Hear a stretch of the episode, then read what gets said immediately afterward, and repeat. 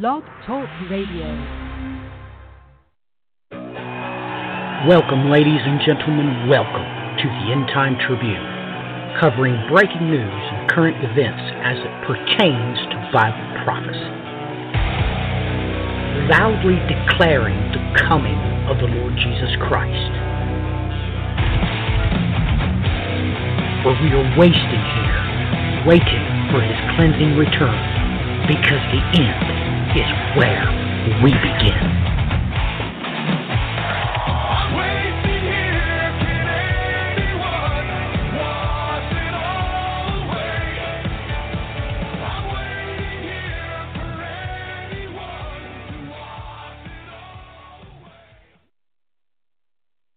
Welcome, ladies and gentlemen. Welcome to this week's edition of the End Time Tribune. It is February the 24th, 2018. I hope you are in for quite a show, ladies and gentlemen, as we edge closer to war on so many different fronts. Clinton and I had a private conversation today. Something caught my eye. When I showed him it caught him kind of square. I have been doing the End Time Tribune for so very long. Since the beginning of 2010. Along the way, I picked up the Bry, and in due time,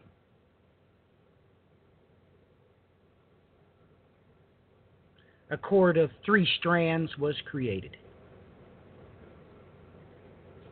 You know, ladies and gentlemen, I really do wonder, after taking a second look over the news in the final moments up to the broadcast,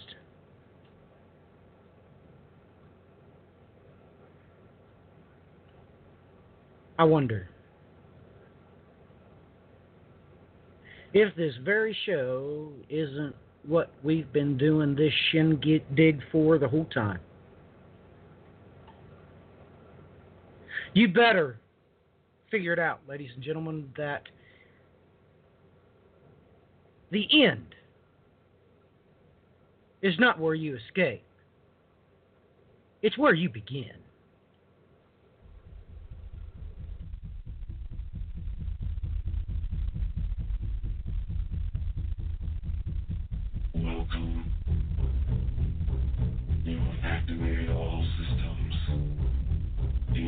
Deactivation is not an option. You must find the truth. Remember, not everything is what it seems. If you don't stand for something, you might fall for anything.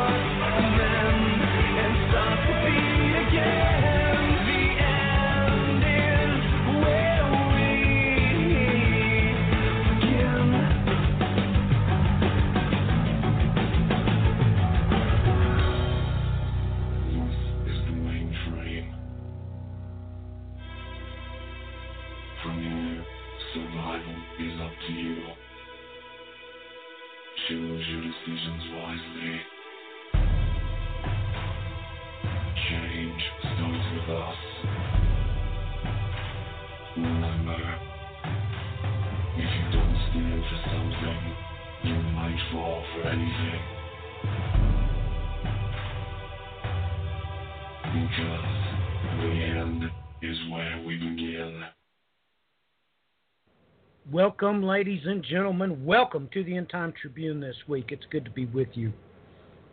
Had a lot of good conversations today, spread out across the United States in a rare entourage.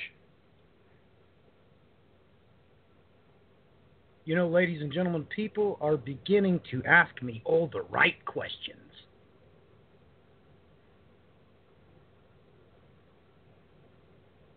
And that's a good thing. That's a good thing. Well, Clinton, how has your week progressed and what's been catching your eye in the news this week? You know, the the one thing I have to say is you know, we talk about every week about how things are getting more difficult, how judgment is basically coming upon the world. And what we forget to remember as Christians is that judgment also comes with reward for for those that have done a good deed, for those that have actually done what, what Christ instructed us to do. And the best way to describe my my week would be, and I, I, I can't even say the story correctly, so I'm not even going to try. But basically, the parable or the story is kind of like a, an old wise lady, and something happens to her, and her grandchild's like, "Wow, you know, this just happened. You know, what, what do you think of that? That's horrible." And her response is, "Well, it may be good, it may be bad. We don't know yet." And then something else happens, and the grandma's response again, or the wise lady's response again, was, "It may be good, it may be bad. We don't know yet." And as things progress for all of us, we have to remember what side we're on. So now's not a time to fear, a time to rejoice instead, because blessings are coming upon us. So that's how my week's coming. Amen to that. Amen to that. Well, Bry, how's your week progressed and what's been catching your eye in the news this week?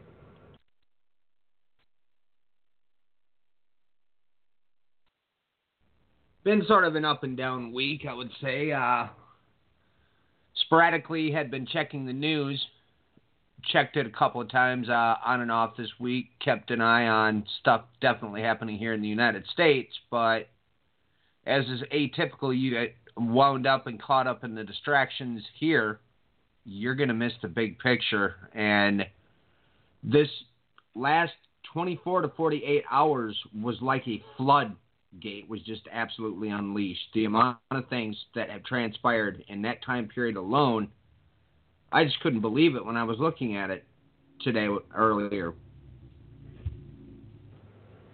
Yeah, it's it's almost like uh, God was setting up the end time tribune here over the past.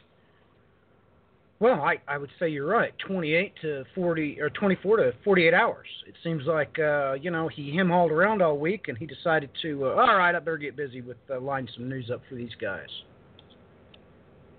And that's not funny.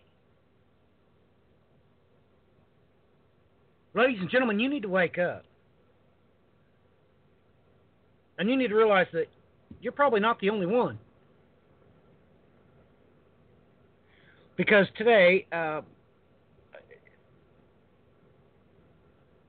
and, I, and I normally don't get to have good conversations with people in the United States. But people have begun to realize that once they lay down all of their uh, pre programming, they do realize that there's no secret return of Christ. And they begin to realize something is staring back at them from the prophetic text. That is the simple fact that the Lord thy God is coming.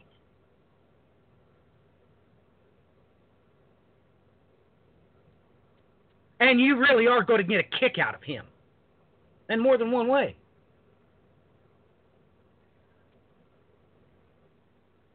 I mean, I discussed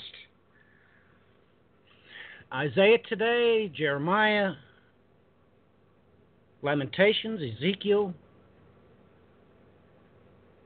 where it screams that God the Father is going to have his day. And you will give him your due on that day.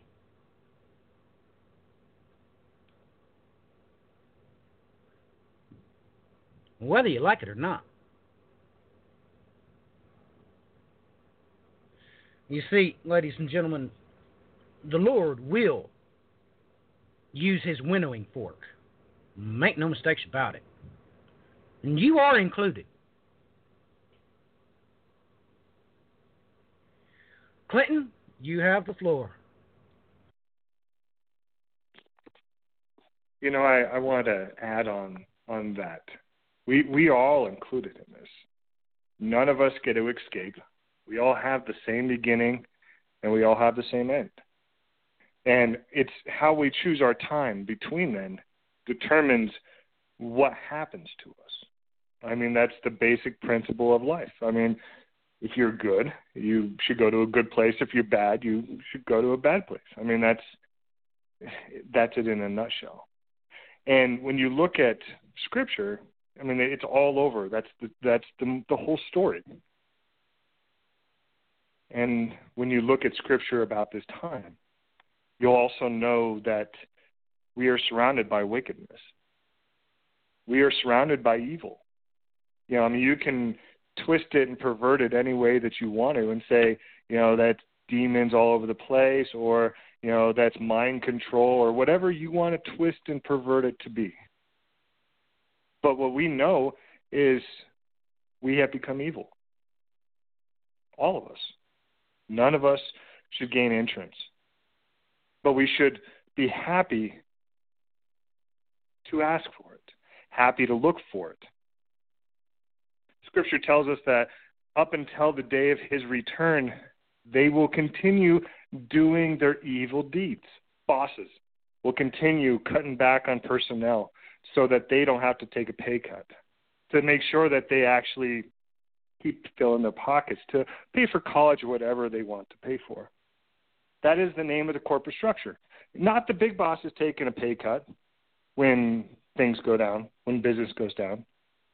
It's more about get rid of the little guy, make people suffer. Because, well, it's business. That's what business is. When when did we lose our way to realize that you can be ethical and moral in the workplace? Why is it that you have to lie, cheat, and steal to make a living? Why is it that the salesman will convince everyone that they can that they need to buy the product even if they don't? That is our way. That is hmm. the Babylonian way. I mean, that's just very similar. And as we look at what's going on in, say, corporate America, that is exactly what they do massive layoffs, store closures, but the executives, they continue to get bonuses.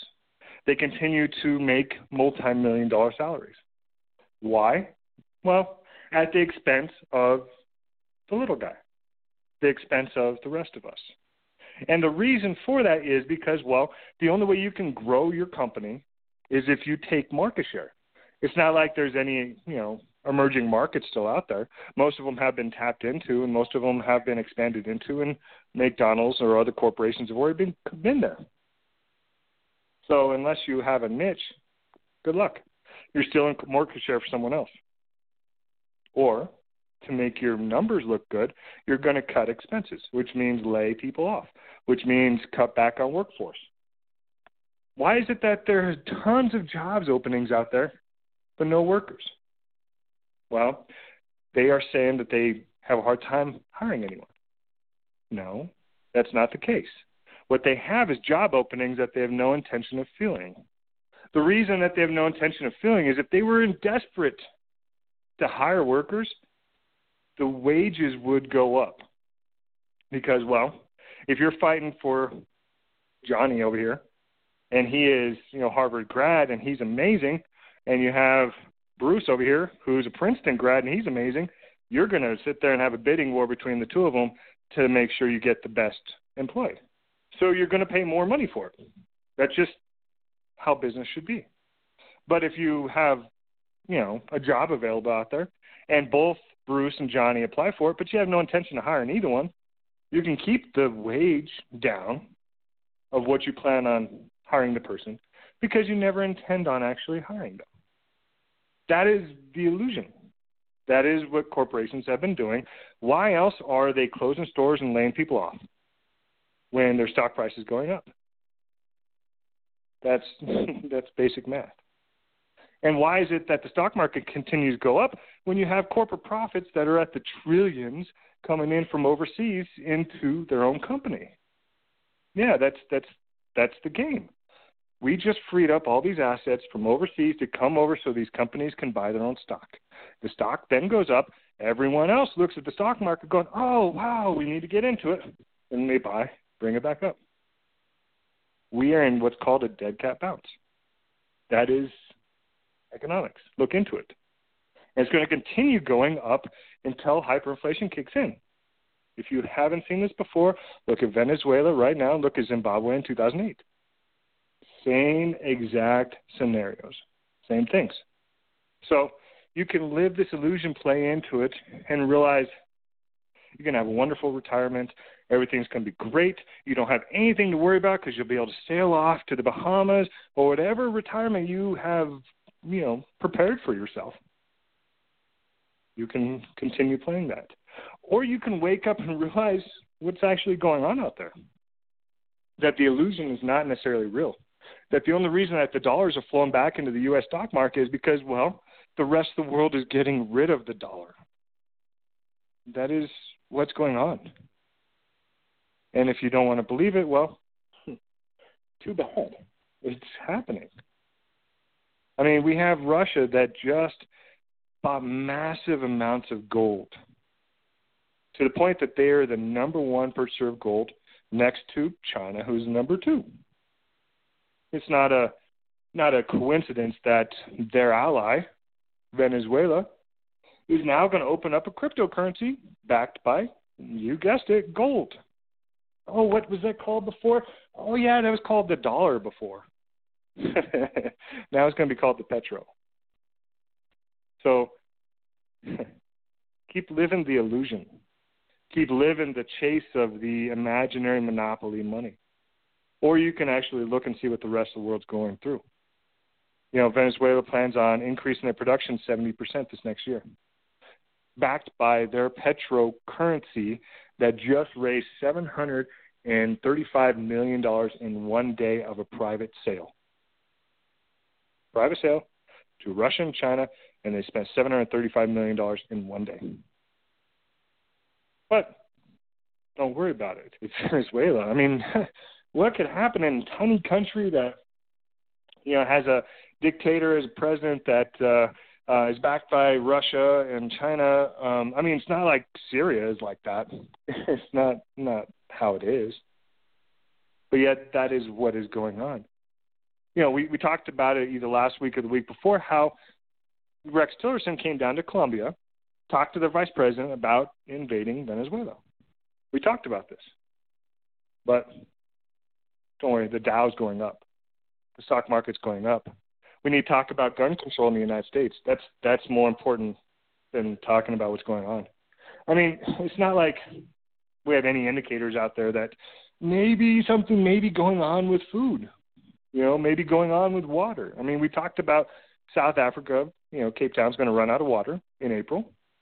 We have all these things that happen in California that affected pro, uh, production of our produce, I mean, all the workers are leaving, or we're kicking them out of the country. So the food is rotting on the on the plants. The wineries were destroyed. We have the, you know, at this point we have all these other issues going on with food across the globe, and we have this weird thing that comes out with KFC. I mean, Kentucky Fried Chicken. They used to be called chicken until they no longer produced chickens because the things had like six legs and six wings, so they had to start going by KFC. I mean, that's that's what happened with them. Well, somehow now, after they've already expanded the chickens, now they're running into a shortage to the point that they're closing down stores in the UK because they can't find enough chicken to sell at their stores. It's not that their stores are failing. It's not that the stores aren't making money. is they can't find product to sell. And the sad thing is that product is food.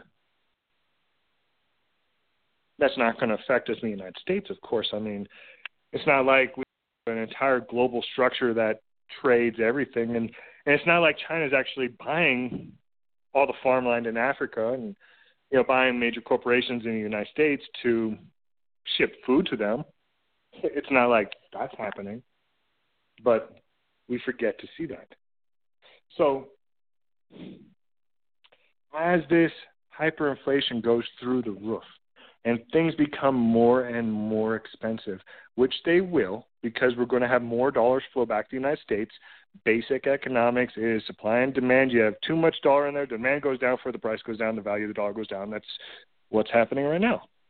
The value of the dollar is going down.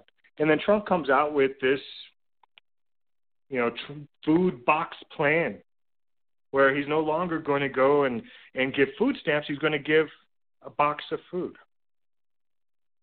You know, the, the hair on the back of my neck stands up when I see this. Because, well, what does a black horse, what does his rider do? He basically makes it where you work a day's wages for a loaf of bread. That's basically the description it gives. So, in essence, you work a day's wages for a box of food. So this program, yeah, it's needed because that box of food may go for five grand, and if you don't have five thousand dollars to buy a box of food, you're not going to eat. So you're going to have to put this program in place as hyperinflation goes through the roof to feed your public, which means unless you're incredibly wealthy, you're going to be working for a box. That's the the plan. I mean, that's the the system. I mean, there was a report, and I couldn't even come to, I couldn't even read it because it, it disturbed me so much, and it's so against the Constitution. But there are reports out there that people are going to jail for not paying their debts, like a debtor prison. And that's against the, the Constitution in itself. But that's what some corporations are doing. If you don't believe me, Google it. Just look it up. It's it's scary. So if you have too much debt, you go to prison. If you don't and you need to eat, you're going to work for a box of food. This is what what is being put out there because of hyperinflation, because what is going to happen, what has already happened in Venezuela. So, yeah, stick to your your morals. Stick to your values. You corporate puppets that are out there that that look at yourself as well. I'm going to fire this person. I'm going to get rid of this person. I'm going to cut this person's pay. I'm going to manipulate this person through accounting. I'm going to do whatever I can to get over on someone for my own profit. Those people, your day of reckoning is coming, and is coming very, very soon. And if you don't believe me, why don't you open your Bible? Plain and simple. That's not from me. That's from my God. So open your eyes.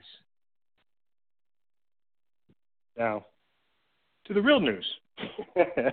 if you uh, if you haven't been paying attention, you know Trump just announced today that on May 14th, the U.S. embassy is going to be moved to Jerusalem. Very interesting because when when you look at it from the the Jewish perspective, you have April 19th is Jewish, you know, the Israeli Independence Day. You have May 14th is going to be the day that the embassy is brought back to Jerusalem, which is also the 70th anniversary of Israel. So those are wonderful, wonderful days from the Israeli perspective. From the Palestinian perspective, not so much. The day that is chosen is a day called Nakba. Now, I hope I'm pronouncing this correct. It's N A K B A. But the, the meaning of the word is disaster or catastrophe. In 1948, the Palestinian Exodus was known as Nakba. It occurred where more than 700,000 Palestinian Arabs fled or were expelled from their homes during the 1948 Palestinian War. Between 400 and 600 Palestinian villages were sacked during the war, while urban Palestinians were almost entirely extinguished. So, when the Arab world comes out and says that this picking of this day is a is being provocative against the United States or against the Arab world, yeah, it is.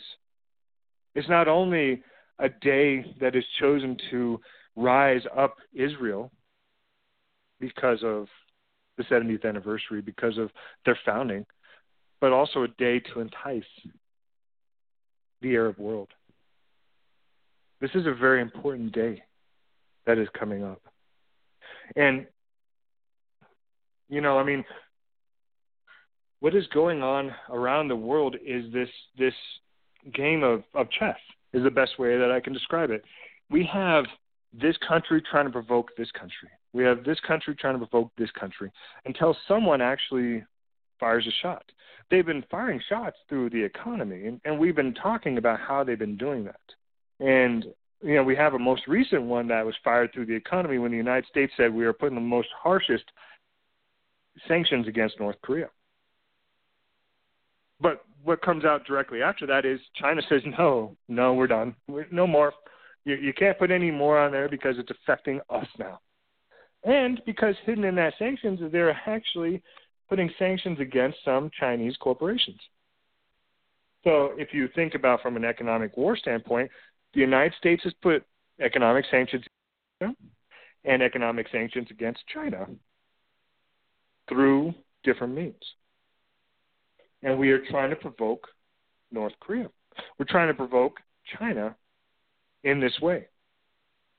But we don't want to fire the first shot. I mean, it's just we, we we're poking the dragon is what we're doing. We continue to poke them in places where we see their weakness. We see their proxy of North Korea. We also know that China believes in the in the one China policy towards Taiwan. And well, the United States Congress was nice enough to initiate that conflict in January when they voted on the Taiwan Travel Act. And and what that is is just basically, you know, trying to make more Americans to go travel to Taiwan and tourists there and everything else. The problem is, well, China sees that they own Taiwan, and the United States can't make any policies with Taiwan because they're not a country. And the United States, for, well, ever, has always said we will support that. We will not intrude on Taiwan in exchange for China not wanting to kill us. You know, that's that's the, the the whole premise about it. So in January that changed. In January, we fired the first shot. We've been arming Taiwan to the teal. I've written an article about that on my website. I think you can see where this is headed. China continues to tighten down on Taiwan as we continue to tighten down on North Korea. That's this tit for tat. That's going back and forth. But we're trying to provoke them. We're trying to get them to fire the first shot. Just like Russia and Assad are trying to provoke Israel and the United States to fire the first shot. What is happening in Syria is scary. We have the Kurds coming down, or we have, sorry, Turkey coming down and attacking the Kurds.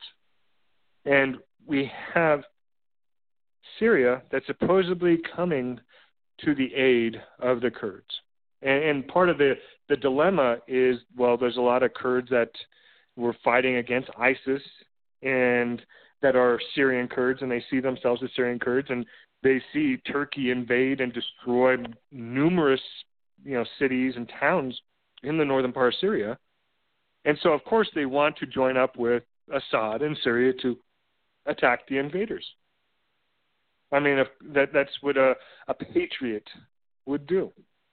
The the problem is well the United States is right in that realm as well it's no secret that the United States is in Syria because, well, they recently came out and said they don't need congressional approval to stay in Syria, and they wouldn't necessarily say that unless they're already in Syria. And what the United States troops have been doing is they have been removing ISIS and then they've been holding the land. So that way the Syrian government cannot take back the land. That's what the U.S. troops have been doing. So basically, we are cutting out our own country in Syria. That is what we are doing with the help of, you guessed it, the Kurds. So we have Turkey coming down against the Kurds. We have Syria coming with some Kurds to attack Turkey. And we have the United States that is right in the middle of it, where both of these armies are heading towards. Do you really think Assad and Turkey are going to fight each other? Do you really see that happening? Or do you see Turkey and Syria turning against the United States right there? Well, it's a possibility. But instead, they use a different tactic. What they do, and this is what Syria's been doing, is they kill civilians. To the point that in this last week, 500 civilians were killed, 120 of which were children, as a way to provoke the United States and Israel. They believe that we don't like the death of innocents.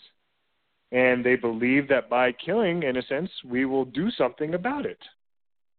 And if we don't, they are gathering their armies to come after us. That is the easiest way to see it. And Israel, who is the only country in the world that actually endorsed the Kurdish independence vote that happened in Iraq, the only country in the world do you think that they are going to let their only ally in the Middle East, which is the Kurds, or do you think you're going to, they're going to watch them be destroyed?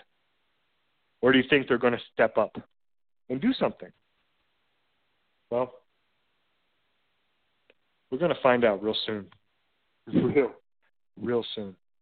Because if Turkey and Syria start attacking American troops, do you think that we are going to stand down? As Americans? Do you think the President of the, United, of the United States, Donald Trump, is going to allow American soldiers to die in Syria? Well, there's only one way that would happen. If this whole Russia Gates, you know, investigation thingy, if Trump is actually backed by Putin, then having American troops die in Syria for no cause, that's one way to kind of prove it if he is not backed by Putin and this hacking of the election or this manipulation of the election was a direct act of war from Russia against the United States, if that is true, then Trump has got to make a statement. He's got to do something to show that it's not true. So, well, that's coming to a head. We we see that is is starting to come out as which is going to be the truth, which is going to happen. Is Trump a pawn of Vladimir Putin, who is ex KGB, who is brilliant, or is Trump actually an innocent bystander who is the wrong guy that was elected at the wrong time? That mm-hmm. you know anyone put in that situation would be in the same situation.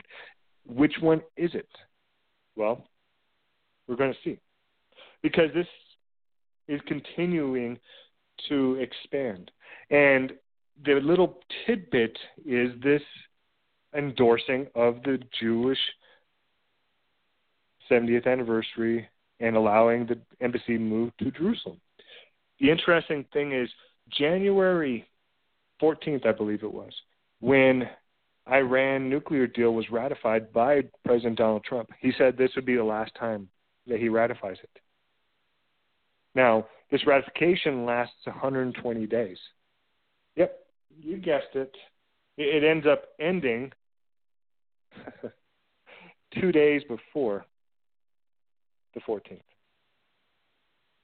So basically, directly before we move our embassy to Jerusalem, we renege on the Iranian nuclear deal. Two days. So if we do that, do you think we're going to have war with Iran? I mean, everyone's already said it. I mean, if we do not ratify the deal and continue ratifying this deal, we are going to war with Iran. And Iran said they can have a nuke within days. So, do we have a repeat of when Israel declared their independence, where all the countries around them attacked them that day? Are we going to have a repeat of it on this day? Not only marking the day of Nakba, but also the fact that we are going to pull out of the Iranian nuclear deal two days before then. The fact that we are poking the bear in Russia by making these sanctions, by attacking Russian troops or having them attack us. I mean, there was a report that came out this last week that the mercenary Russian mercenary attack against United States soldiers that both the Russian government and the Syrian government knew about it before it happened. That they endorsed it. We have this mercenary war that's already happening in Syria between the United States and Russia. It's getting real, people. It's getting there. And by the way, Turkey, they have the second strongest army in NATO. So if they do not stay in NATO, which there's no way they do, then you lose a major military force out of NATO.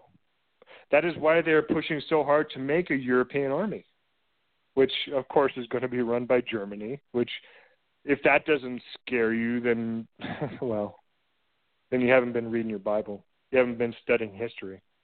You haven't even looked at the German prophecy of the rise of the Fourth Reich. I mean, all of these things happening at the same time, all of them happening now. You know, and we can only continue provoking each other for so long until one side snaps. And when that side snaps, it's on. Like they have toys that they have wanted to play with for a very long time. I mean, Russia just moved in these two highly sophisticated jets. And they're stealth bombers. You only bring in stealth bombers when you plan on blowing something up without letting people know just to give you an indication of how far this is escalating. The fact that Lebanon and Israel are about ready to go at it over the natural gas reserves that are outside of both their countries. This is on. So you have to get real with what's going on, and you have to realize that we're in this together. And you have a choice to make. Either you continue doing your wicked ways, like Scripture says that the evil will do up until the end. You can continue doing your evil ways, and you know what's going to happen. Or you can stand up, you can be recognized, and you can go, hey, no, I'm not afraid of my faith. I'm not afraid of who I am, and I'm going to sit there and and tell it and preach it and say it and let people know hey, open your eyes, this is coming. Because regardless of what you believe, it's coming. So, Matthew, I'll hand it back over to you, man. Ladies and gentlemen, you look to the left, you look to the right, it really don't matter. You know, as far as this whole charade that uh, the UN Security Council unanimously passing a resolution for a 30 day ceasefire in Syria is an absolute joke. I mean, ladies and gentlemen, in a rebel enclave near Damascus was bombarded for the past week.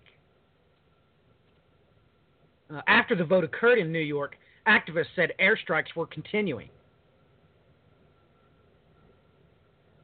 Uh, I mean, ladies and gentlemen, you, has any of you did any research? Don't you realize that any civilian can buy a Hawker Harrier You didn't know what a Harrier is, right? It's called a jump jet. Don't you realize anybody can purchase that?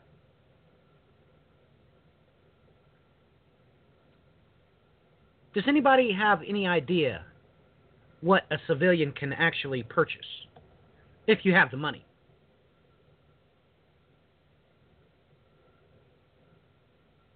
I, I mean, it just.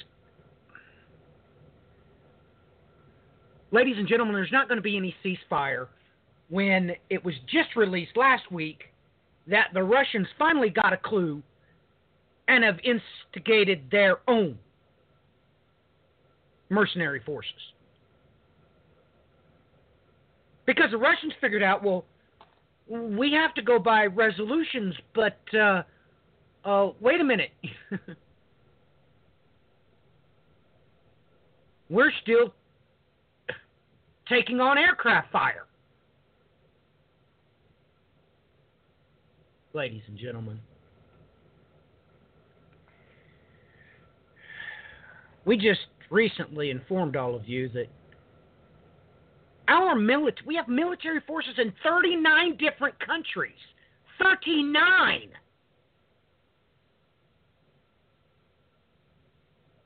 And ladies and gentlemen, if you think we're in 39 different countries to keep the peace, you're daft.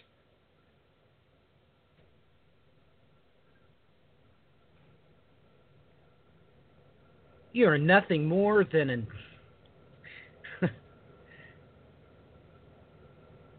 Allison that has created her own rabbit hole. I mean, you you're just living in a fantasy world at this point.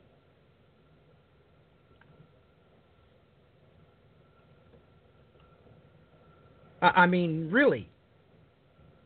Ladies and gentlemen, don't you know that if you have the cash, you can go right now and buy a F5? Yeah, an F5 fighter jet. You didn't know that? Any civilian can buy one? You didn't know that?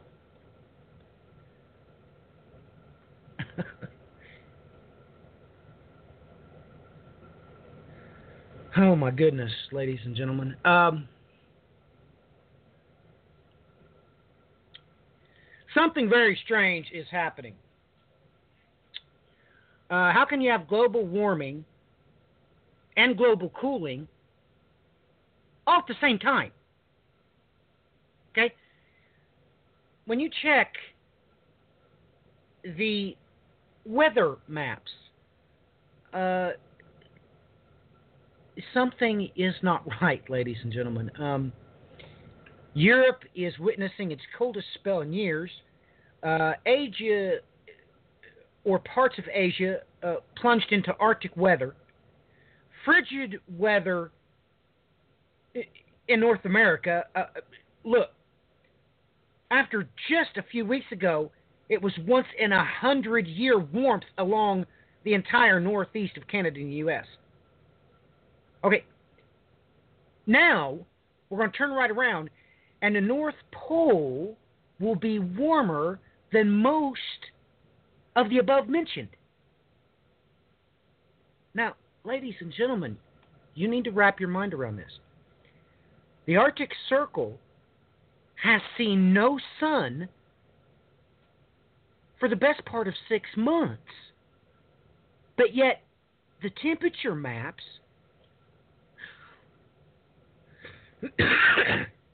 the temperature map shows that at the North Pole, 35 degrees Fahrenheit.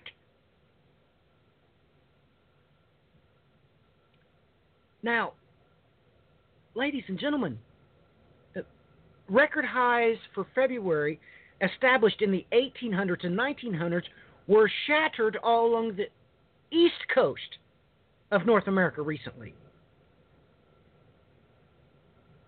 And then within a week, it flip flops. And nothing is making sense. Look at the weather. oh my gosh. Look at the jet stream maps, ladies and gentlemen. They don't make any sense.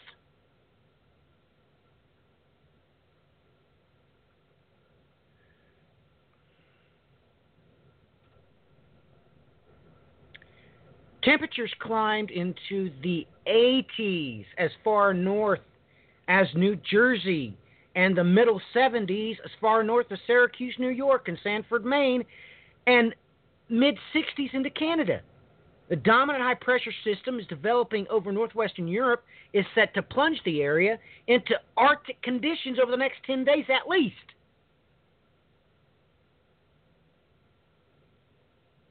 Ladies and gentlemen, it, it's ladies and gentlemen, I'm look. You can't have 35 degrees at the North Pole when it hasn't even seen the sun in 6 months.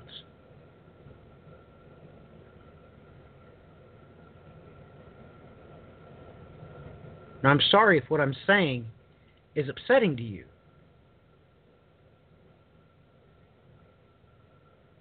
But you know, all know in your gut that's that that can't happen.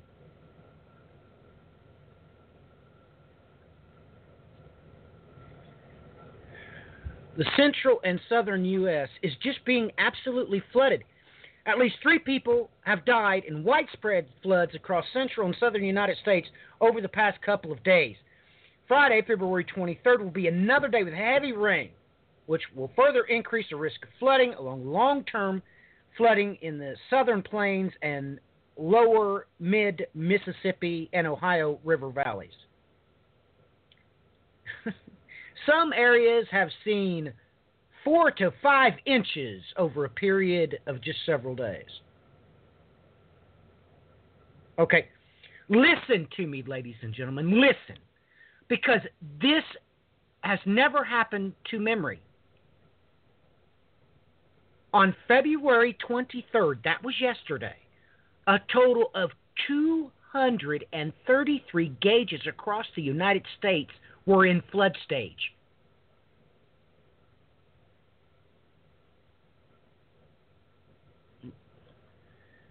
Ladies and gentlemen, that's not possible. It's not springtime. How can you have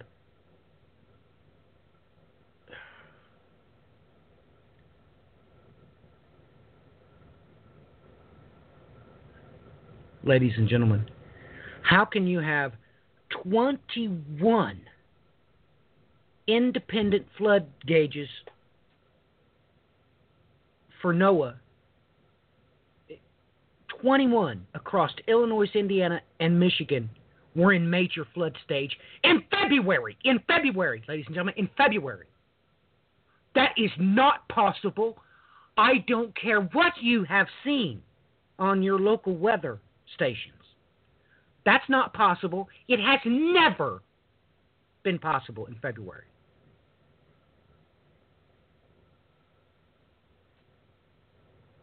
I mean, surely you all know that right now in Illinois, Indiana, and Michigan, there should only be snow. Ladies and gentlemen, there should just be snow, nothing else. But yet, we have unequivocal proof that 21 areas in those three states are in major flooding. And we haven't even got to spring yet.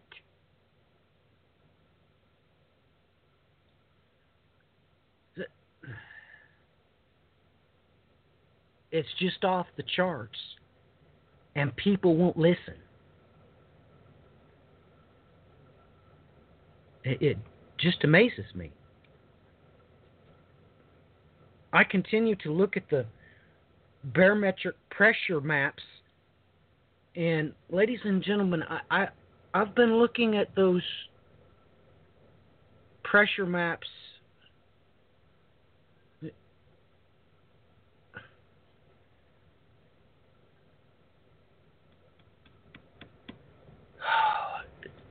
since the late 80s, ladies and gentlemen. I'm seeing things that that it's just not possible.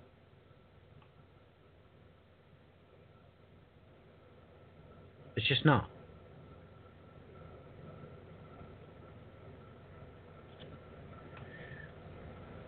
Um, and it, it's just, I don't know how best to to relay it to you.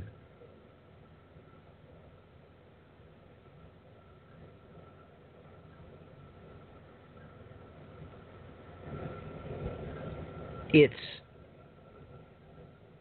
amazing to me what's going on.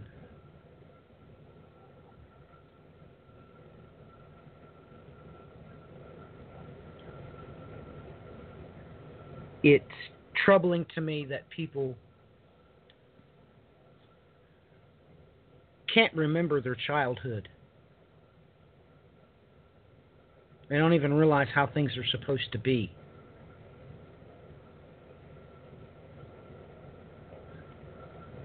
It just blows me away.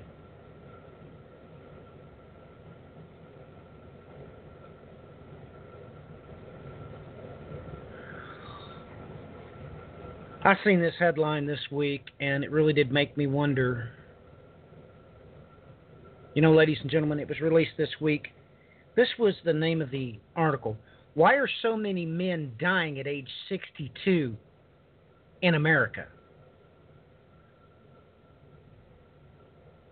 Why do you think that was released in Israeli national news?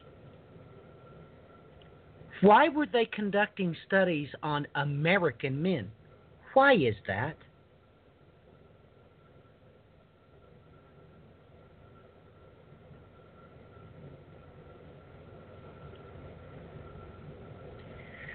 You know, this week we had two U.S. congressmen, Scott Tipton and David McKinley, got arrested this week on the Temple Mount. Did anybody catch that? Did anybody catch that uh, swastikas were scrawled on Joseph's tomb this past week?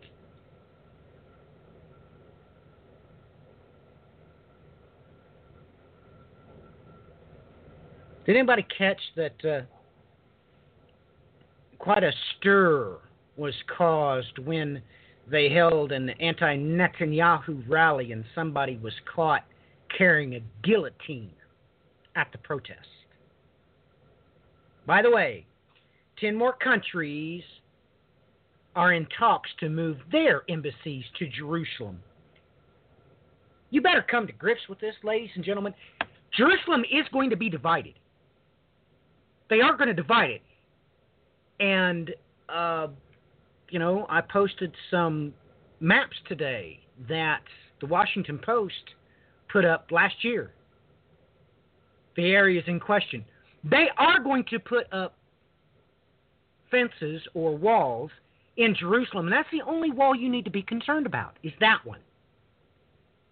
Not any other walls or any other fences or anything else like that.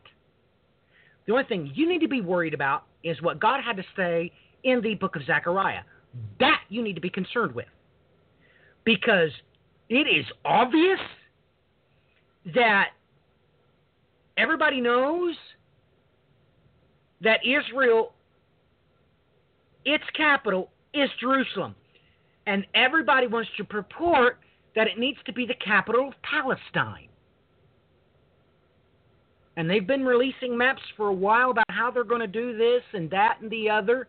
They're going to divide Jerusalem, but they couldn't do that until they use the, move the U.S. embassy there.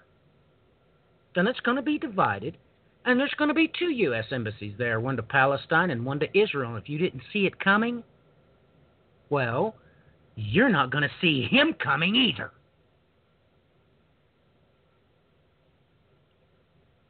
But he will.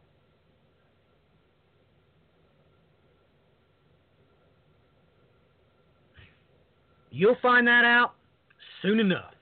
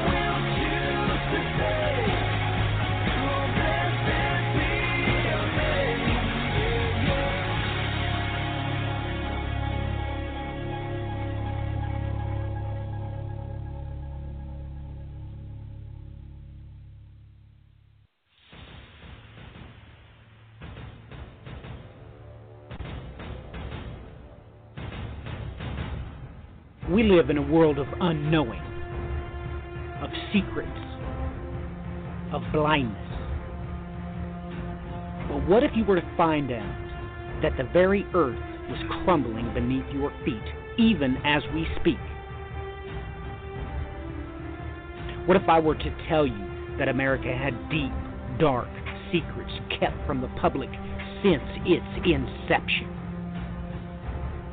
What if unexplained phenomena had already been explained thousands of years ago? From a supposed natural disaster to fabled UFOs, it's going to be brought into the light with the one single document that is a testimony to the evidence of the future history of this planet.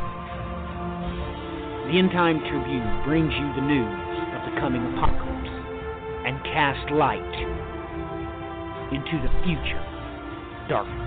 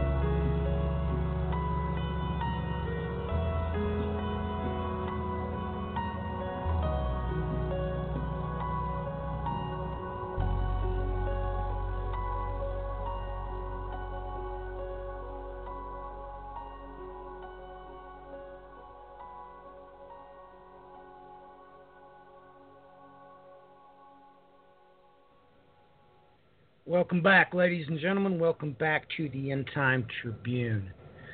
Let us pass the mic to the Bry. Boy, Brian and I have been doing this for a while. Been getting a lot of requests that Brian and I uh, get back into our Bible study programs.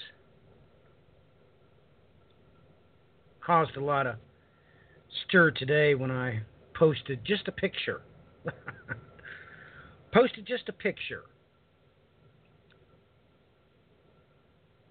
You know, ladies and gentlemen, the things you can see if you would just look would absolutely blow your mind. Bry, you have the mic.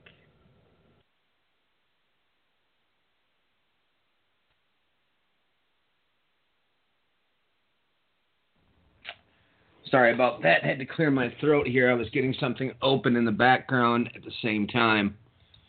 You know, I would have to say that pulling up the news this morning, and literally, yeah, this was this morning at about, I'd say 5 a.m., really got my uh, gears spinning into motion. You know, when you've studied history as in depth as I have, when you've looked at these things, biblically speaking, you looked at these cycles, you begin to realize,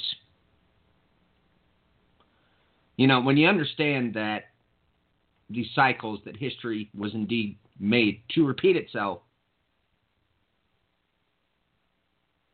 it starts to make things fairly simple and yet complex. Because that's uh, where it kind of boils down to is recognizing these patterns. And that's literally just even within the last 48 hours, it was just one big string of patterns, a repetition but a rather frightening repetition if you realize what you're looking at. Now, as was brought up, we had the infamous announcement stated today that the uh, embassy is going to be moved to Jerusalem in May, marking off the 70th anniversary. You know, this is something that Matthew and I had talked about in the background because you know when you take a look here at Daniel 9:24 it says something very peculiar in the Hebrew. You see folks, what it says in the Hebrew is not even close to what the English says. See everybody has been told 70 weeks. I mean here, let's read the standard English translation. 70 weeks are determined on your people and on your holy city to finish the transgression and make an end of sins, and to make reconciliation for iniquity, and to bring in everlasting righteousness, and seal up the vision and prophecy, and to anoint the most holy. Folks, but here's what it says in the Hebrew it says 70, and it says 70. It does not say 70 weeks, it never did. Why is there two repetitions of 70 here? 70 70 determined. With this announcement that just happened here with this moving in the embassy, it kind of hits you sideways when you realize what is stated here in the Hebrew.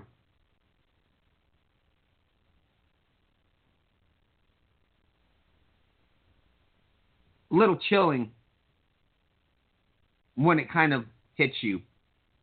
That's just one little tidbit because it just keeps building and rolling. Now, I don't know. Where do I want to start moving with the rest of this? Because it's kind of a hard call to make. You know, in the United States this week alone, I would have to say that the actions of just, well, a lot of everyday people, for one thing, you ought to just kind of take a gander at some of the comments being made by people on social media in reference to the shooting that just happened in Florida last week.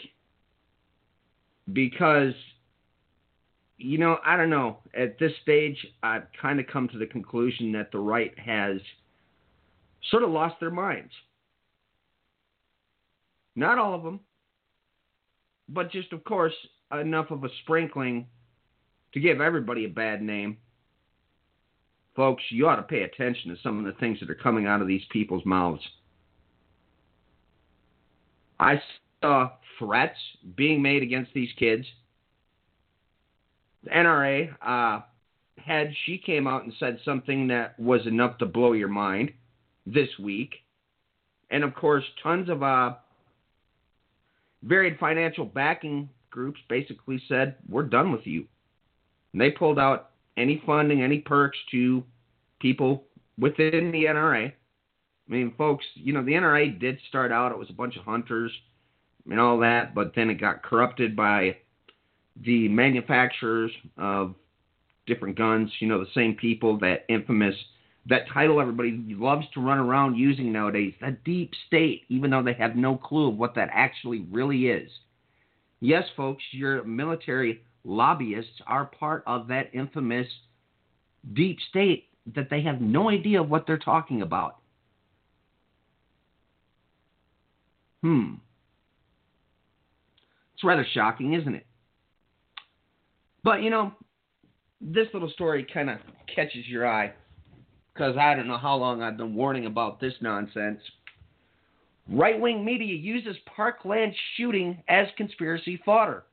No, folks, no longer is it just the tinfoil hat wearing people or the Archon guy stating things like this. No, this has now become mainstream.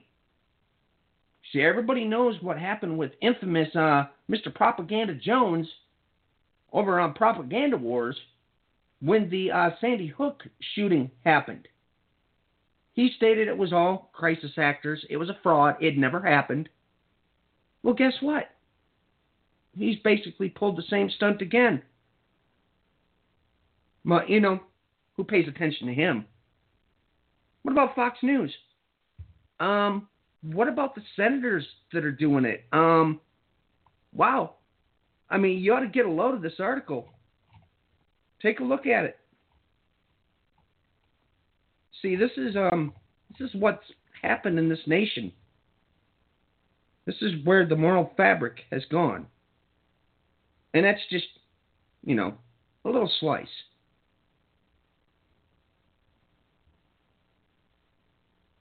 Starts to disgust you after a while, but if I dwell too much in that area, I might begin to say a few things that I think at some point they should be said, but should I say them out loud? Probably not.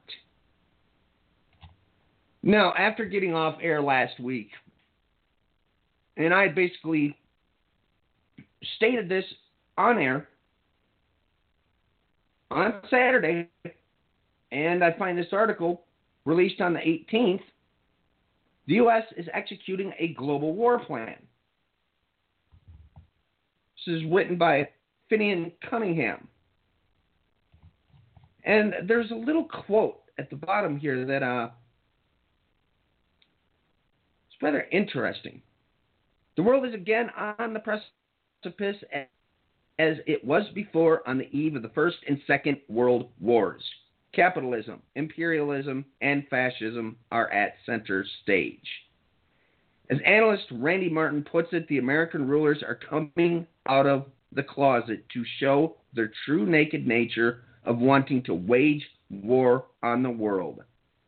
Their supremacist militarist ideology is incontrovertible fascism in action. Now, I suppose, you know, some might be shocked by this statement. You might be at first glance. But then we consider what's happened here over the course of the last week, in this last 48 hours alone. Now, as was brought up, the situation that's been going on with Turkey. This, has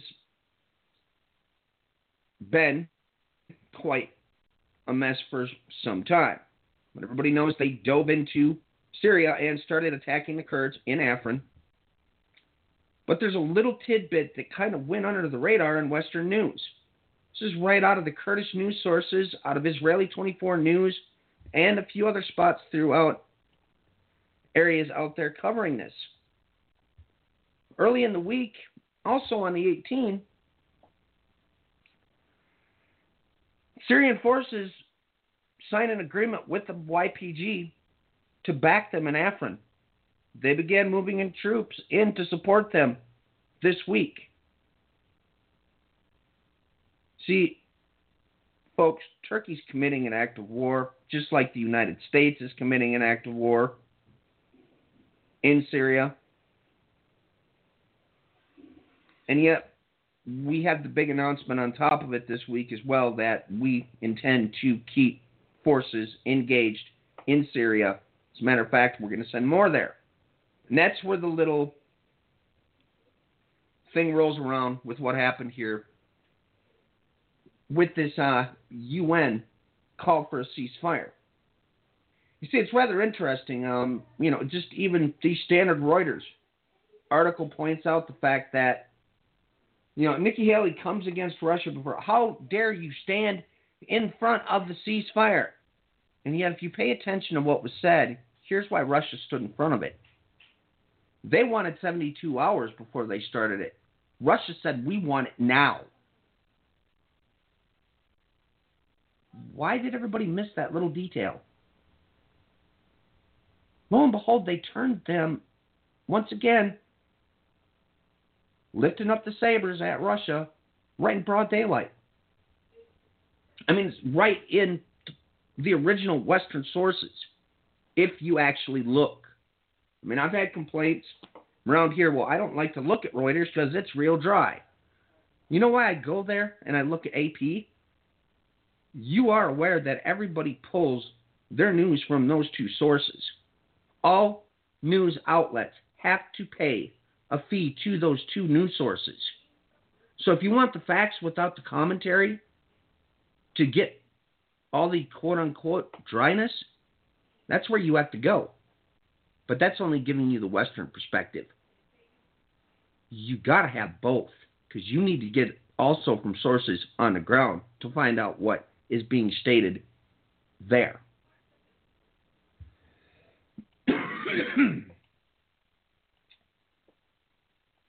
and what else have we had this happen this week here before we round up to the last couple of days? Iran, again, had a major outpouring of protests. This time as was with Sufis. If people don't know what Sufis are, well, it's essentially, as they would call it, a uh, esoteric or a mystical order, well, also known as dervishes, within the Islamic belief system. Well, they were in clashes in Iran. It was actually some pretty huge protests. There were live video footage was basically put up all over the place.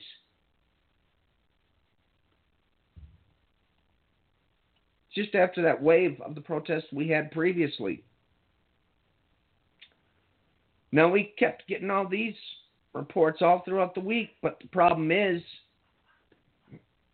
the West tells you one thing, in the Middle East, you're getting a completely different story.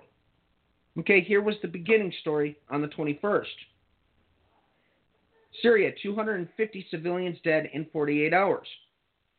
Now, within the last 24 hours, they're stating there's over 500 because of airstrikes, because of bombings that have been happening in these areas. One group's pointing their finger, saying it was Assad, it's the Russians, and yet you got other information pointing at the fact that the West is doing it. Now, I'm not standing there with the bird's eye view. I can't tell you what in the world is going on. But when you got contradicting stories, that means keep an eye on it.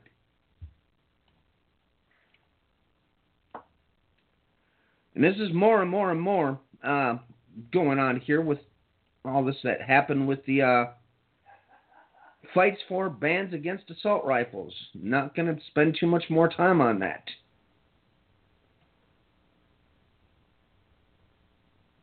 Myanmar, there is a whole heck of a lot more going on there. Had two dead, uh, 22 hurt and a bomb blast in northeast Myanmar on the 22nd. And that's been coming up. Myanmar has actually been coming up big time all over the news in the last 48 hour cycle. As I've pointed out time and time again, Myanmar is one of the most important port routes for the One Belt, One Road. Let's see here. Well, this goes back into a bit of a twofold. This is something that escalated over the week, and this has gone to a very dangerous place. Because the U.S. is now hitting Russia, of course, with new sanctions. Okay, we've got, let's see, they're saying a cyber attack, now there's meddling. Um, you know, that, that whole McCarthyism thing, which we'll just put on the back burner because in reality, that's like the slightest of the problems. The big sanctions that are going into effect deal with Ukraine, North Korea. They've done the same thing with China. Now,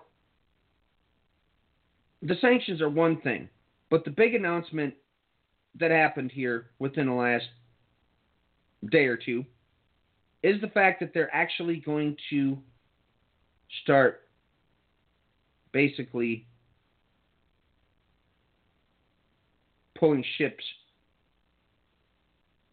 over with either military forces or Coast Guard in the Pacific Sea in those Asian regions and start checking what's on board those ships. Basically, what they're stating is this is going to be a flat out embargo. It's going to be an oil blockade. Now, if you understand what started World War II, why it is that Japan finally got fed up and came in, why Pearl Harbor was launched. It had everything to do with that very same premise. But I mean, the thing is, is you know, the reports keep coming out that Russia's been supplying with them with oil. They were caught doing it, and China was caught supplying them with oil on ships. Um, guys, pull up the globe, pull up a simple map. Go grab your atlas if you got a world atlas. Take a look. Why would they have to transport that oil with a ship? They're landlocked with each other. That doesn't add up.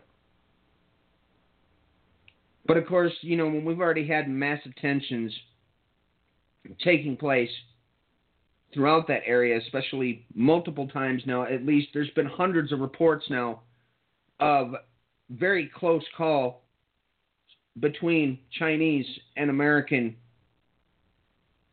be it warships, planes, you name it, going through there. We've had China's been building those islands out there. We've had the stuff that was brought up concerning Thailand. A lot going on in that as well. But this is where things all start to kind of wrap themselves around. Brought it up multiple times now that this document, the national uh, security policy that was released,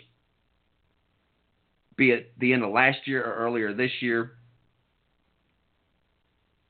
stated that Russia and China were the two major threats to American security. Uh, it's not like they're trying to attack us physically. Oh, that's right. They're a threat to our economic security.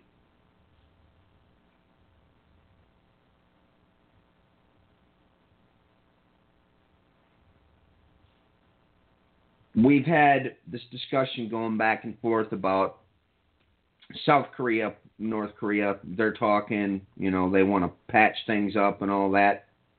Matthew explained the reality of that last week. I'm not really going to touch on that.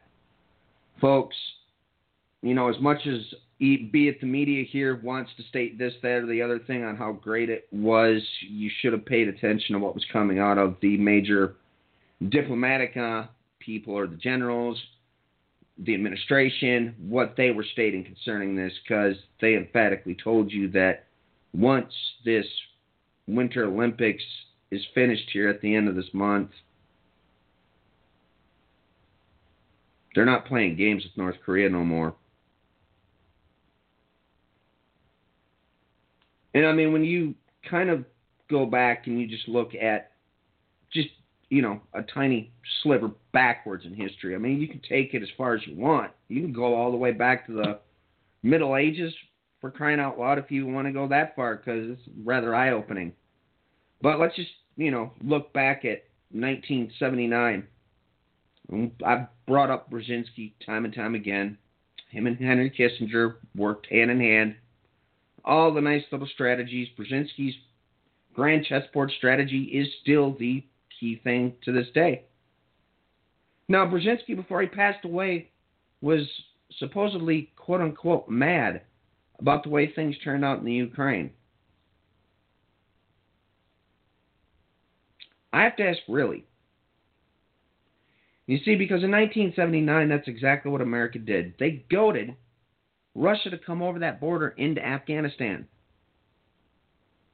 You know, Afghanistan's got a history of destroying anybody that crosses into there. I mean, heck, do some historical work on Alexander the Great. Watch some documentaries. Heck, you can probably even watch the fictional. Well, not fictional. It was fairly had its accuracies on Alexander the Great. What happened when he went to Afghanistan? It didn't turn out too well. Doesn't for anybody that goes in there. And that's exactly what happened. That pivot point, that 2,300 year pivot point from the death of Alexander the Great fell in 1979. This same year, the Iranian Revolution broke out.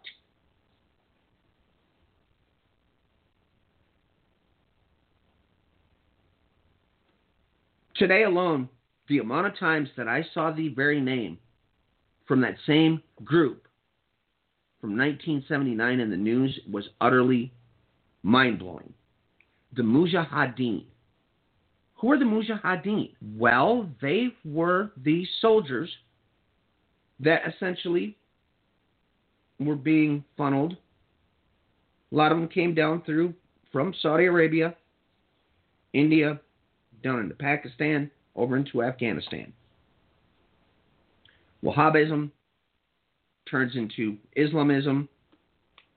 Oh, basically one and the same. You know, this is, for instance, it's where Bin Laden. That's who he was associated with was the Mujahideen. In that circumstance,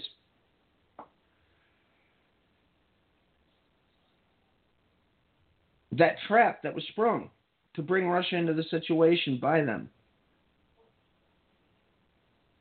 You know, because later in history, some of those members went on to become Al Qaeda. A lot of the Mujahideen were completely, uh, what would you say, abandoned, kicked to the curb after, you know, their use. And they had no use for them. But then they realized, wait a minute, we can go stir up trouble in the Balkans. All right, send them there too. Yes, this is a long drawn out history. But nonetheless,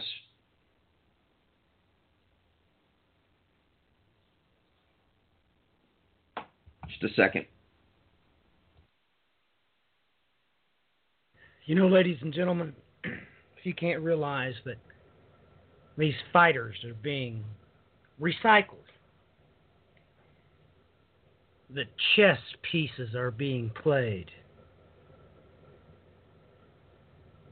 You know, Brian and I have done extensive historical documentation on who these players are, why they must biblically be put into play.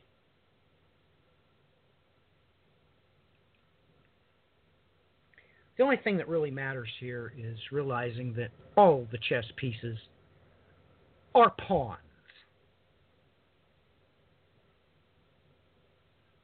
You know, we have to come to grips with even why Mystery Babylon must be burned. You don't have to like it. It says that God puts it into the hearts of the ten kings to accomplish his pleasure.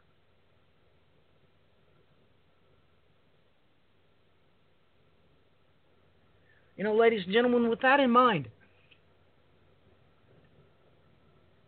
you need to realize that I found news sources this week, three or four different times, the same exact people that were supporting the Kurds were attacking them.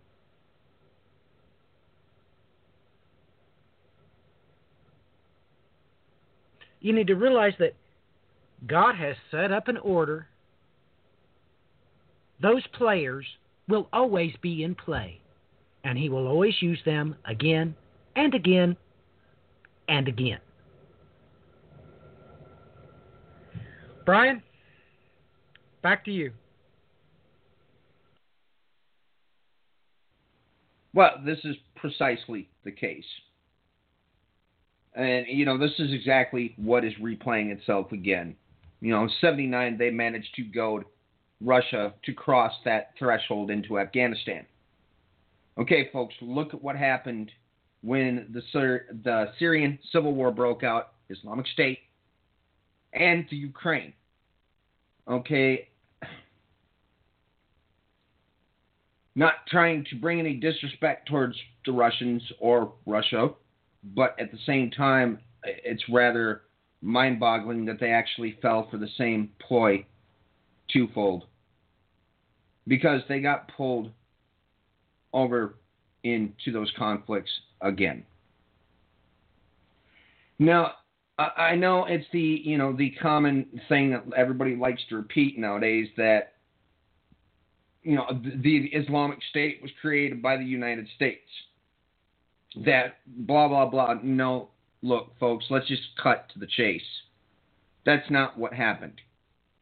Okay, in intelligence community terms, this is what is referred to as blowback. Basically, from meddling in the affairs of other nations, or for instance, like the 2003 Iraqi war and then occupation, that's what caused Islamic State to come about in its second incarnation. Yes, second incarnation. The history is far more complex than that.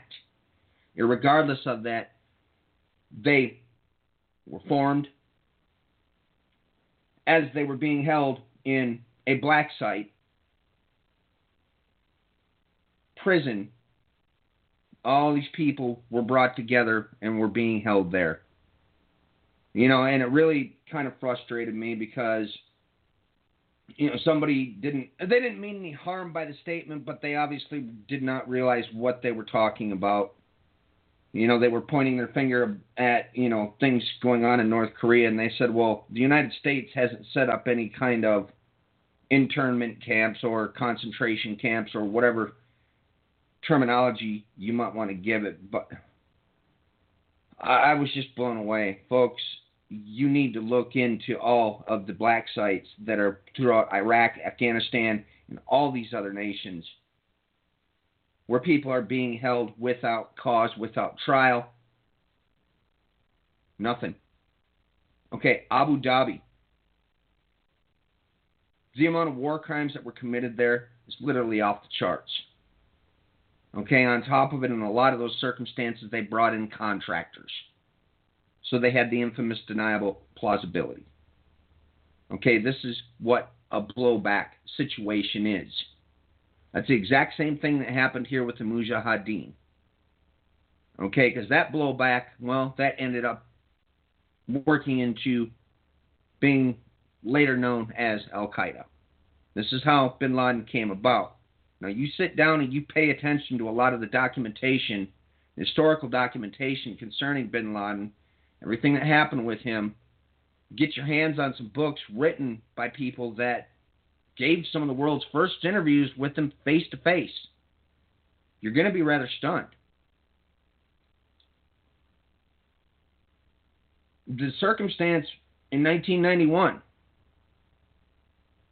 you know, after everything that happened in Lebanon and all of that, but by the time we rolled around to 1991 with the Iraqi War, okay, bin Laden's father was the owner of a massive construction company Bin Laden himself was also a construction worker, you know, owned his own portion of that company.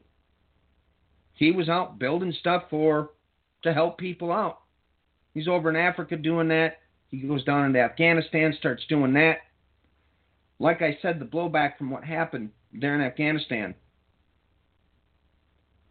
You know, all these they come out of there, and come back to Saudi Arabia and then next thing they know, all of a sudden American troops are occupying their ground after all the oil tankers were hit by Iraq. You see, when the leaders of Saudi Arabia at that point in time had the option of actually making use of all those people that were fighting as soldiers against Russia in Afghanistan, they instead opted to bring in the United States. That was a serious offense to them in their way of seeing things.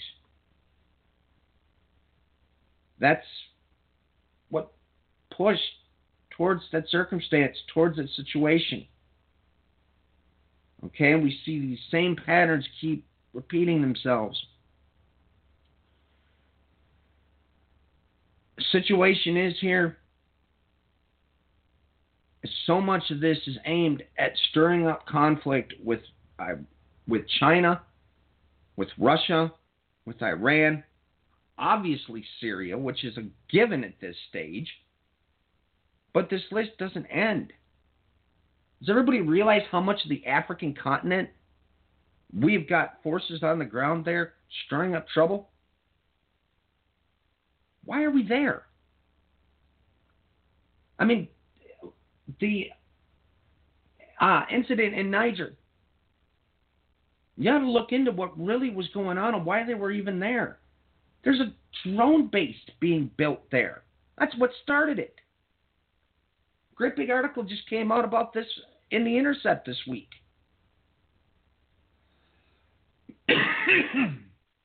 but that's where this is leading again. China and Russia both have already stated that they plan on getting involved with the situation in Afghanistan. You got to be joking. Pakistan. Oh my gosh, more trouble brewing there. They're slapped with, you know, they love throwing the sanctions around. Slap them with even more sanctions now here. Just the whole thing's boiling. You know, that was one of the infamous things is, you know, at the beginning of World War One, you see, Germany did something that was a little bold. They hit on two fronts at once. This was a strategy that was being worked out basically from one generation passed down to the next. They didn't know they had to keep tweaking it. They're like, this is pretty crazy. We don't know if we're going to pull it.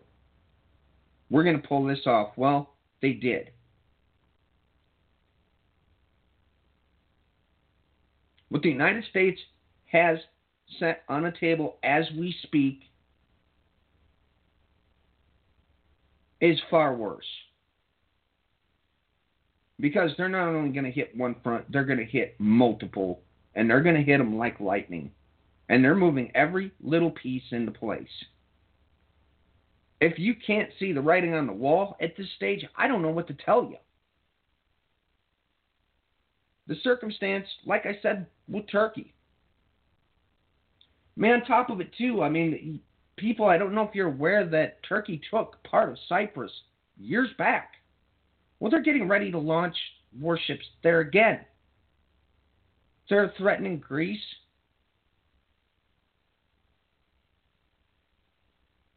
We're dealing with an inversion.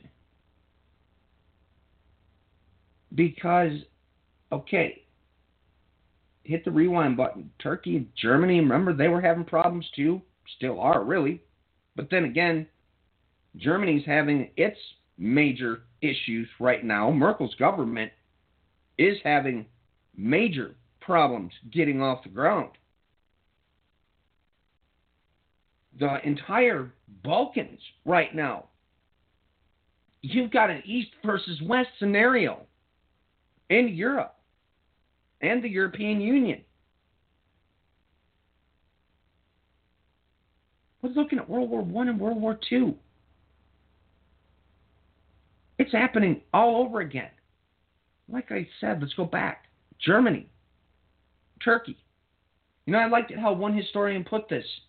The Crusades would have only been a little blip if it wouldn't have been for the fact that what? The Germany attacked Constantinople. The Germanic people.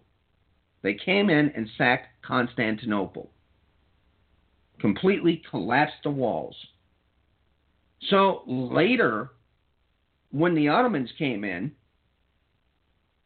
and took Constantinople, named it Istanbul, well, it was the Germanic people at the time of the Crusades that already busted those walls down for them. They handed it to them. Don't you understand the inversion happening here? You know, take a look at Ezekiel 38, 39. Put that hook in the jaw, bring you about, turn you around. That had me baffled for so long until I saw an animation of that route that when those crusades began, that were taken.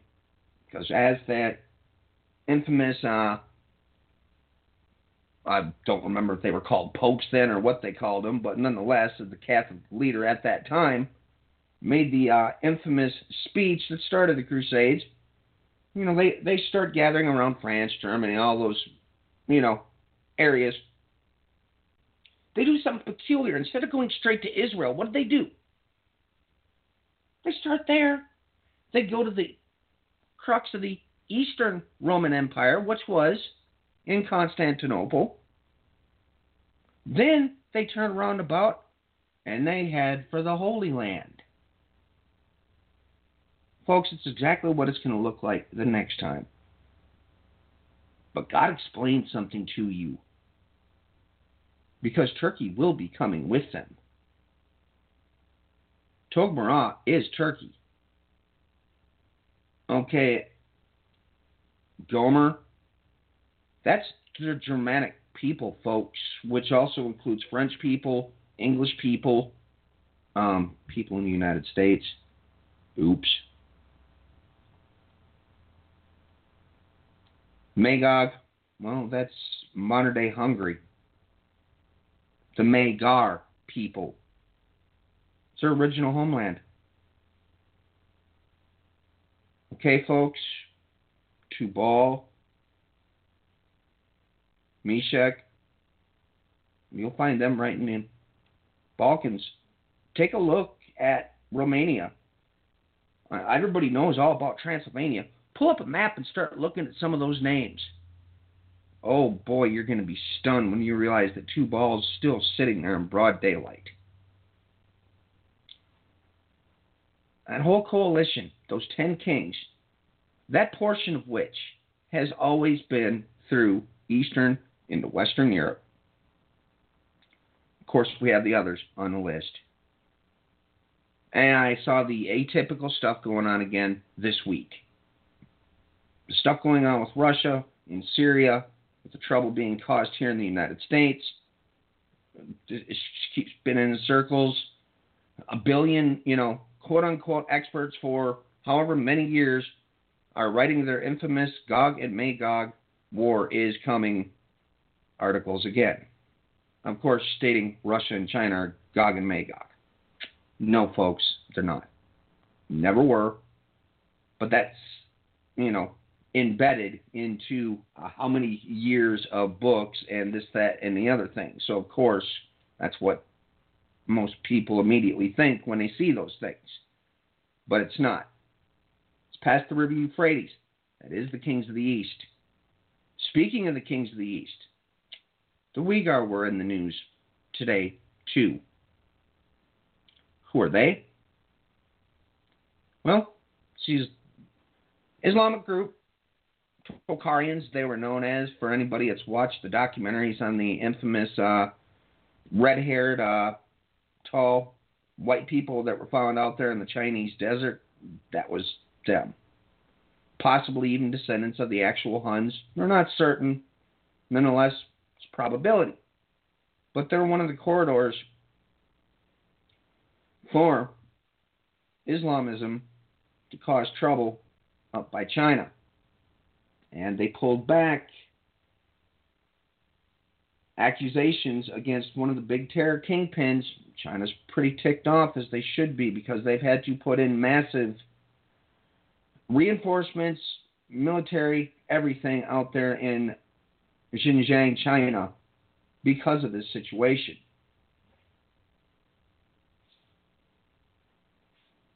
All getting ready to spiral.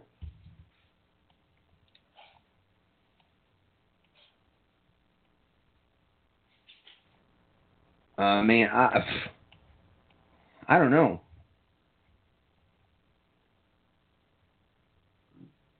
So many things happening here.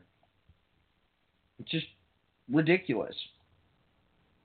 You know, and it's it's not to say that the events, you know, here in America this week weren't important because yet at the same time, why has it been so quiet as far as the atypical administration jabbing?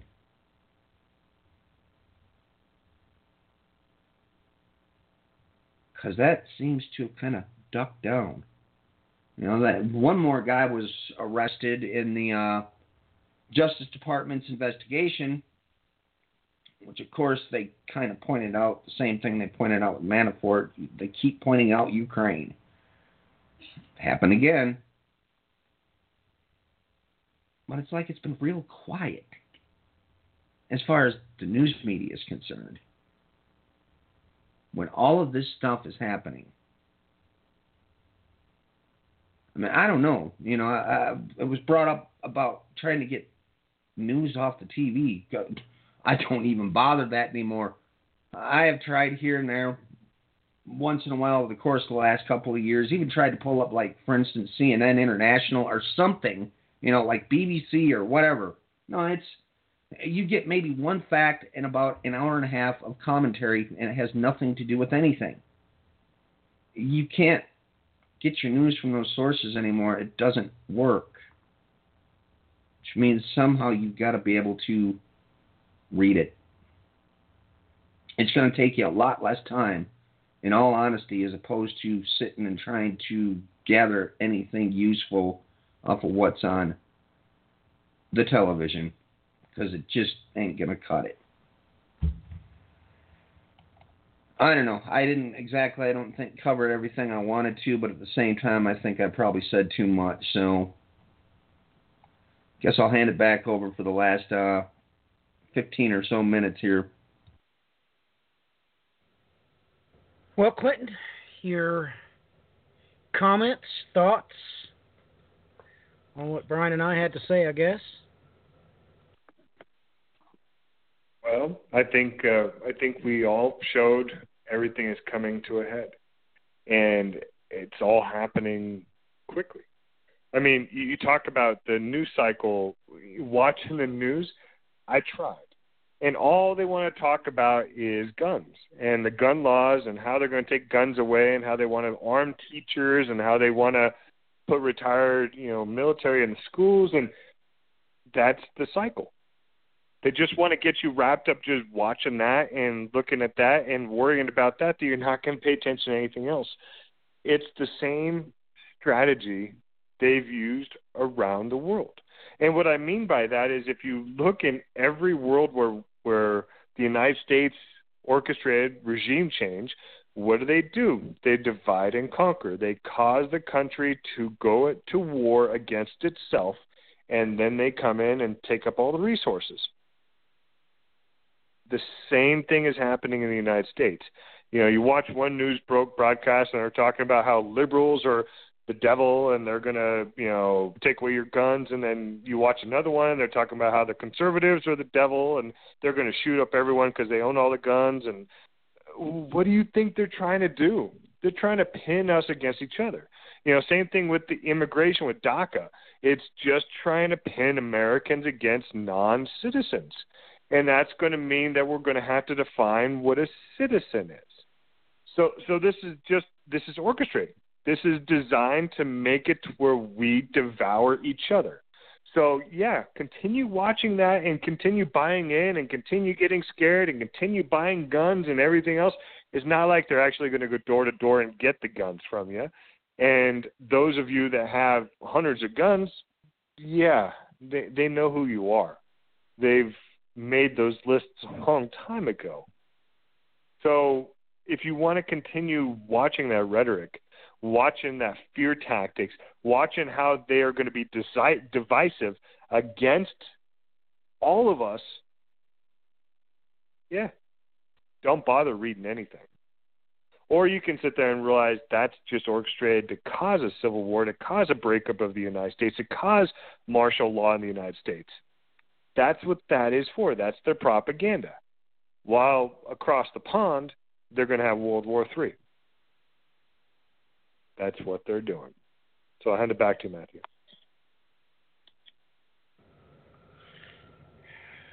Yeah, they're they're oh my goodness, they're certainly doing, and they're certainly up to n- absolutely no good whatsoever. Ladies and gentlemen, uh, what's good for us is the absolute last thing on their minds.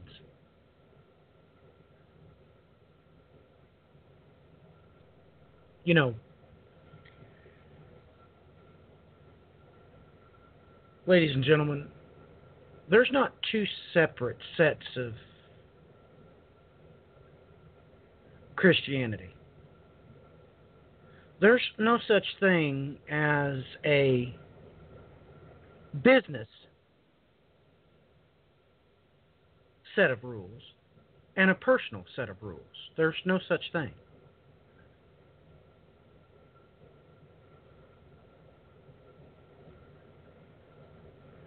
And people need to come to grips with that really quick because that's what the majority of Christianity thinks.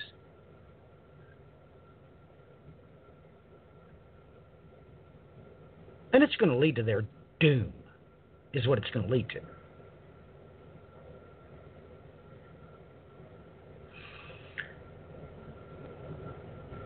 Clinton, your website and closing comments, please, and contact information as you see fit.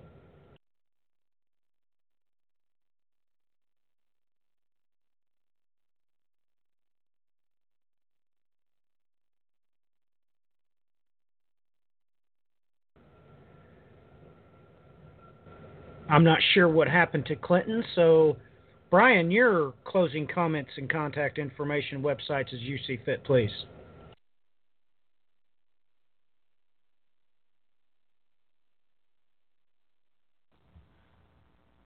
Well, my you know closing comments would be this.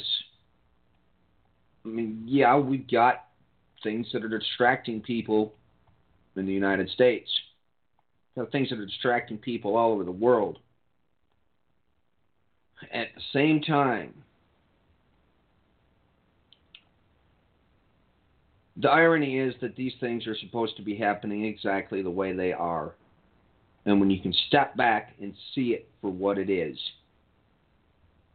You know, I, I like how Clinton explained that. You see them dividing us. Kind of like a civil war. You know, within the day timeline of those writers, Revelation 6. And think about that for a moment with the first two. Add on that third, bring in the fourth. Okay, folks, every bit of what we're seeing, it's supposed to be happening the way it is. Once you can recognize it, then you can see past the smoke and mirrors. As far as my contact information, you can find me on Overt Attention on Twitter, overtattentionshow.com, and you can contact me at thebandsofTime at gmail.com. Thanks for joining us. God bless. Clinton, your websites and contact information as you see fit, along with your closing comments, please. Hopefully you can hear me now. It's it's cut me off a couple times. Um, but the best way that you can follow me is on my website, uh, clintoncowatch.com, um, or on my Twitter. Um, just look up Clinton Cowatch, and uh, uh, you'll find all the news broadcasts that we talk about and everything that uh, you know that is relevant of what's going on. Um, thank you, everyone, for your support, and may God guide you on your journey.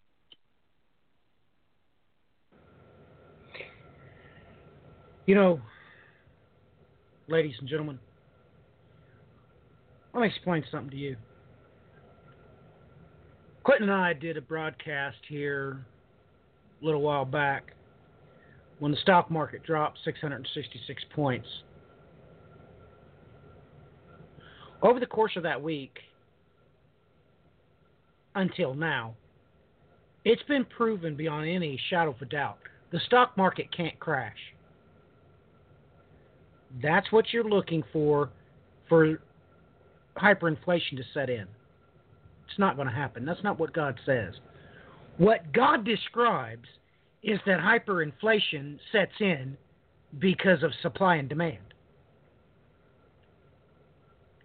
Now, I hope everybody listened to that very strange news piece that Clinton covered that uh, they're having to close down restaurants because of lack of chicken. Now, Brian and I have been covering for years now when articles would come out about fishermen fighting. Most recently, it came out in Great Britain that you better not get caught fishing off the shores of Great Britain if you're not a Brit.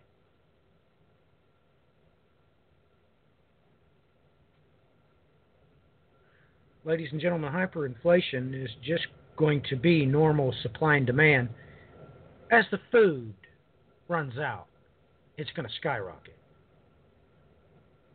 But you can believe whatever you want to believe, but you know, set back and observe what just happened with this minor stock market blip. And Clinton read us off some numbers of the amounts of money that must have been dumped into it to get it going back up. He described to you how they're doing it. It's impossible for the stock market to crash. No, ladies and gentlemen, you're looking in the wrong direction. Scarcity is going to make things skyrocket. But we don't have to worry about that if the majority of the church is going to wind up missing an action, do we? Because the very window of opportunity this is going to happen, we'll have a whole lot less people, right?